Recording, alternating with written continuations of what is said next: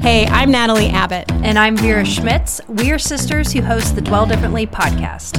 We help you memorize and meditate on one Bible verse every month. And all month long on our podcast, we talk about what that verse means, why it matters, and how we can apply that verse to our daily lives.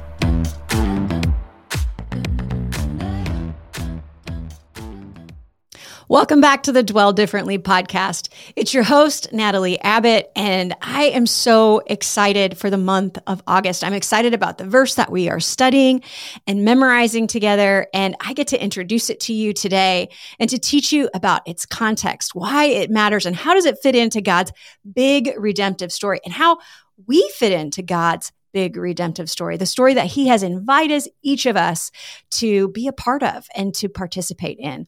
So the verse that we are learning and talking about and memorizing this month, it comes from John 8:32. It says this, "Then you will know the truth, and the truth will set you free." Such good words. Then you will know the truth, and the truth will set you free. Awesome. I want that, right? Don't you? But what truth are we talking about? And what are we being released from? What is it that we need to be freed from in order to experience the freedom that that Jesus, who says this, is promising us.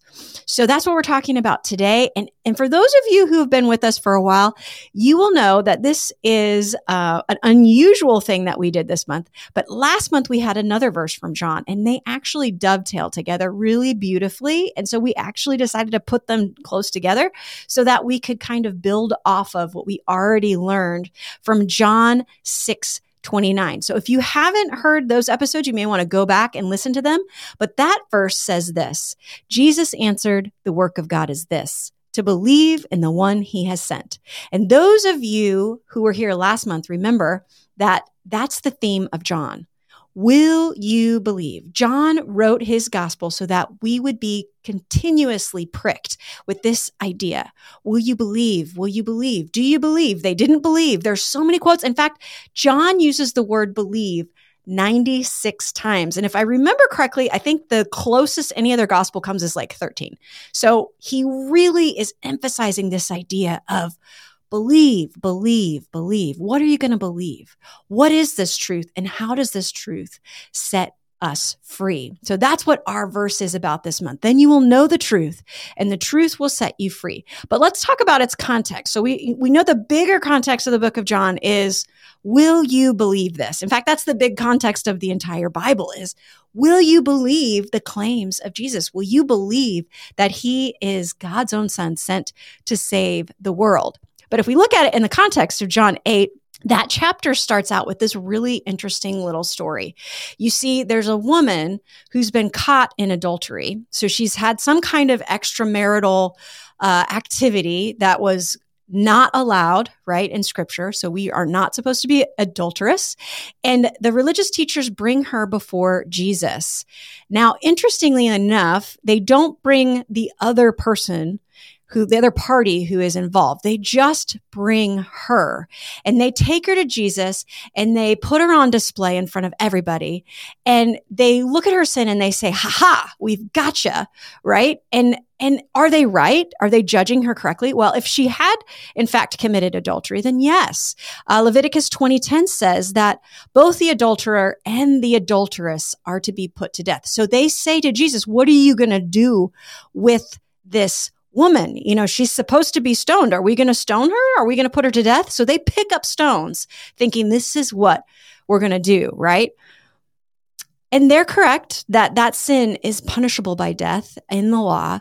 But notice they didn't bring both parties. They only bring the woman. And the man is also to be included. Both the adulterer and the adulteress are to be put to death. So they overlook this though because the reality is that this woman is a convenient means of trapping Jesus. They aren't just there to condemn this woman. They're really there to condemn Jesus. And already we know from the book of John that they are tired of this Jesus and they are coming at him with every murderous intent in their heart. They are done with him. They want him out of here. So their main intent has really not very much to do with this woman. She is just a convenient means of trapping Jesus. She doesn't mean anything. Her sin, her well being, her spiritual good or bad, they don't care whether or not they're harming her. They really are there to condemn Jesus, not so much to condemn that woman. And right now, just like they felt about that woman, aha, we've got you. That's how they feel about Jesus. We've got you. And so here's the conundrum that they put Jesus in. They say either he's going to say, yes, we must follow the law. This woman is an adulteress and therefore she must be put to death. Or he's going to lose face with his followers, right? So that's what they're trying to do. They're trying to catch Jesus. So for those of you who are familiar with the story, Jesus' response is baffling and beautiful. He says this Let any of you who is without sin be the first to throw a stone at her. And the Pharisees sit there, and one by one, starting with the oldest, they start to leave. Because wisdom will teach you, and experience will teach you that none of us is without sin, right? That if they condemn her, then they're really condemning themselves. And this is the question that Jesus asks her after everybody leaves and she's just there, no longer in front of these condemning eyes, but just in front of the eyes of Jesus. He says, Woman, where are they? Has no one condemned you? And you know what? That's the question that we have to think about when we're confronted with our sin is who is the one that is judging us? And the only right judge, the only person that she really is exposed before is Jesus. But instead of condemning her, he says to her, then go and sin no more. And that's the beauty of this story is that Jesus' intention for her was for her good. It was for her salvation. It was for her spiritual health, for her eternal life. While the Pharisees came at her to condemn her, Jesus came at her not to condemn her, but to free her. And that is exactly what our verse is all about. It's about this mission that Jesus has to set people free. In fact, John tells us his intention, this mission he has for the world. In John 3:16, which I'm sure you're familiar with, for God so loved the world that he gave his one and only son, that whoever believes in him should not perish, but have eternal life. And this verse, it goes on actually, and this is the part that I really want you to hear. For God did not send his son into the world to condemn the world, but to save the world through him. Whoever believes, there's that word again, whoever believes in him is not condemned, but whoever does not believe stands condemned already because they have not believed in the name of God's one and only Son. So, did you catch that? Jesus didn't come to the world to condemn it.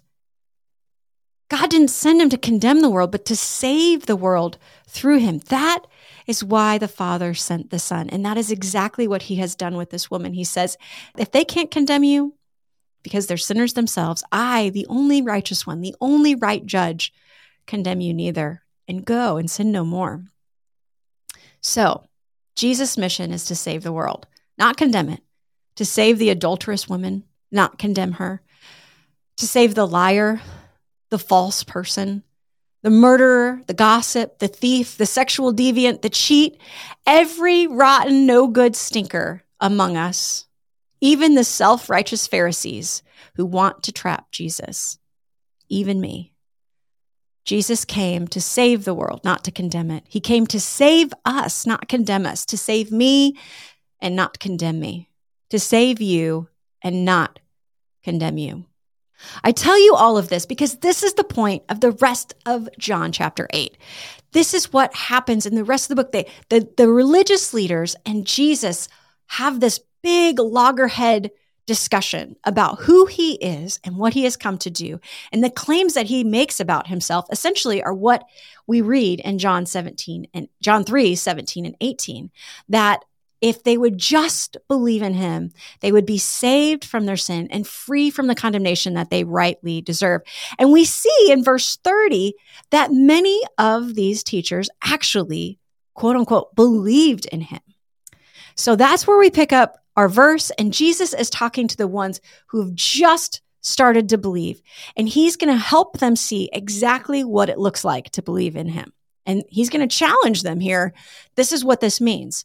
So in verse 31, it says, To the Jews who had believed in him, Jesus said, If you hold to my teachings, you are really my disciples. Then you will know the truth, and the truth will set you free. Okay? So if you hold to my teachings, then you're my disciples, and you will know the truth, and the truth will set you free. So He's about to give them the goods. He's like, Here I am. This is who I am. I am God's son. I am sent to save you, not to condemn you. But before he even gets started, the religious leaders are like, Whoa, whoa, whoa, what? They, they, they grab onto that idea of being set free. And they're like, We don't like that. They answered him in verse 33 We are Abraham's descendants, and we've never been slaves to anyone. How can you say that we should be set free? See what they're doing there? They are already at odds with Jesus and they don't like what he's saying about them.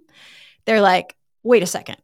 You realize we're kind of a big deal. Like, we are the chosen people of God, and our status as Abraham's children makes us free already. We have never been slaves, which is actually a lie because they were slaves for 400 years in Egypt and then another 70 in Babylon. And currently they're living under the thumb of Rome. But needless to say, they're saying our status as Abraham's children is what we are relying on that makes us free. So, what are you talking about? This truth that can set us free? We don't need that. We are justified before God because we are his chosen people, period. And our pedigree makes us righteous. To which Jesus says, No. I'm sorry. You are slaves. He says uh, in verse 34, 35, and 36 Very truly, I tell you, everyone who sins is a slave to sin. So, for those of you uh, listening at home, that means everyone, period, uh, because we all sin, right? Then he says on, in verse 35, now a slave has no permanent place in the family. In other words, just because you think that you're born into the family of God, you don't have a permanent place because you're a slave to sin.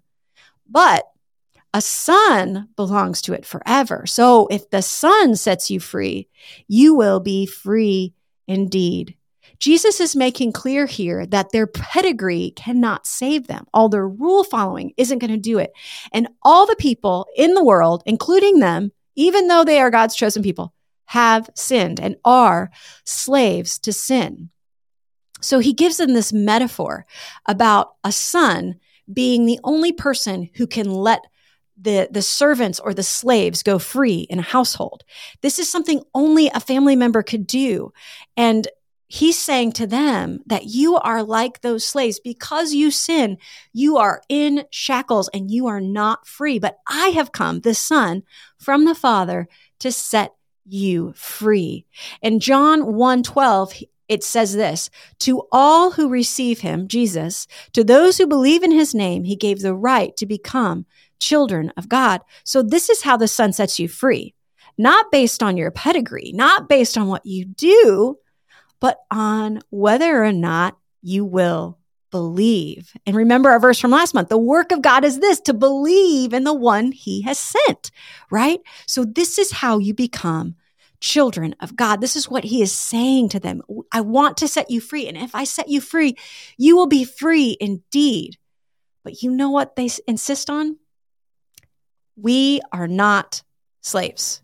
They're following, they're totally tracking with Jesus right now, and they're following his metaphor, and they're like, listen, you are not able to set us free because we are not slaves. And they say to him, Abraham is our father. And then later they say, God is indeed our father.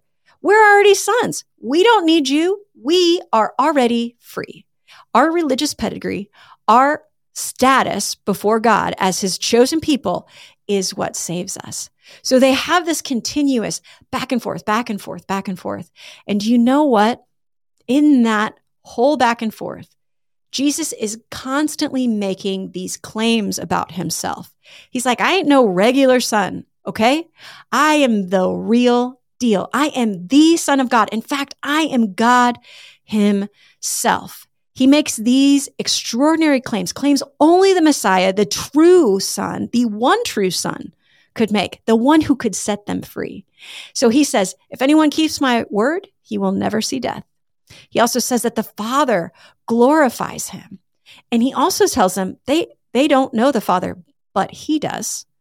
And he also tells them that Abraham saw his day, the day when Jesus would come, and he rejoiced. At which point they are like, listen, they've already said, Are you possessed with a demon? And they're they're getting really mad and riled up at this point. They they don't believe any of this stuff anymore. They're like, wait a minute, wait a minute. But they say to him, when he says that Abraham saw this day and rejoiced, they say to him, How have you seen Abraham? You're not even 50 yet. That's impossible. To which Jesus responds, Before Abraham was, I am. And for those of you who, who know a little bit about the Bible, like Abraham is a long, long, long, long way back in the Bible. And so there's no way, unless Jesus somehow is claiming to, to have some eternal ability, is he able to know who Abraham was? Like that Abraham saw him. And they're like, wait a second. And they, they know exactly this reference. And when Jesus says, before Abraham was, I am. Okay, that's not a normal English sentence, is it? Before Abraham was, you might say, I was, but why does he say, I am? Well, that is the very name of God that God says about himself. That is the, the, the name that he reveals to his people in the Old Testament. The, he is the great I am. Therefore, he is eternal. He is uh, outside of our judgment and understanding completely. And so Jesus makes this claim about himself. And you know what? They realize what he's saying. He is saying he is the Son of God, God Himself. And instead of slavery to sin, which leads to death, he's saying, I'm offering you something better. I'm offering you sonship. I'm offering you freedom and eternal life. So, to all of that, to all of Jesus' claims. If you if you read it along, I, I would challenge you to do so. Go back and read John chapter 8. They are just livid. They are not believing a word. They are saying, You are a liar. And now you're claiming even to be God Himself. So, do you know what they do? They pick up stones, which, for those of you tracking, that is exactly where we started. We have come full circle these religious leaders came there to condemn, right? They came there with stones, dangerous stones that they were planning to hurl at somebody that they wanted to condemn. And the real person that they were trying to condemn is Jesus. And at this point, they are done with him. They do not believe in him, even though there was a moment when they thought, okay, we're going to put our stones down. We're going to listen to this guy for a second. But ultimately, they don't like what they said, what he said about them. And the stones in their story are actually representative of a much more dangerous stone, which is their hearts. Their hearts are stone. They are hard and they are unable to hear and to perceive the gospel. They are unable to see Jesus for who he is, to see that he's come to save and not condemn because they don't believe that they're condemnable. They don't believe that they need Jesus. They don't believe that they've done anything really that wrong, which is a very dangerous place to be. That is the most dangerous kind of stone that you will ever find is the stone of a person's heart. So what did they believe about themselves? That they were good enough, that they didn't need saving, that they weren't slaves to sins, to sin, that they were in fact sons and they were already insiders. So they don't need Jesus. And in this interaction, they are putting Jesus on trial. And the one whom they condemn is Jesus. He isn't who he says he is. And they don't really believe. Mainly, their point of contention, though, revolves around their inability to see themselves as sinful and in need of saving. So that's the pain point I want to really touch upon right now because I think it's precisely the pain point that many of us have in our relationship with Christ, or that many of us have that don't have relationships with Christ. Like, who are you to say that I'm a sinner? Who are you to say that I do something wrong? Well, frankly, for me to say that doesn't matter at all because just like those Pharisees, I'm filled with sin myself. But when the God of the universe pokes his finger into your heart and says, There's sin in there, but I haven't come to condemn you, I've come to save you. That should be good news to us. And that's exactly what John is pressing in on us in this chapter. He's saying to us if, if Jesus tells you that you're a sinner, will you still believe in him? Will you be honest with your sin and your failings? Will you confess that you could never measure up? Will you believe in the Son of God who came not to condemn the world, but instead to save it? Or are you going to hold on to your own righteousness and keep justifying yourself? John is asking us, what will we believe? And honestly, it reminds me of a passage from uh, Acts 13 where Paul is talking to a bunch of non believers and he's trying to present to them the gospel. And he says in verse 38, Therefore, my friends, I want you to know that through Jesus, the forgiveness of sins is proclaimed to you. Through him, everyone who believes is set free from every sin. A justification you are not able to obtain under the law of Moses, which is what the, the Pharisees are trying to do here. And he says, Take care that what the prophets had said does not happen to you. And the prophets say this Look, you scoffers, wonder and perish, for I'm going to do something in your days that you would never believe, even if someone told you.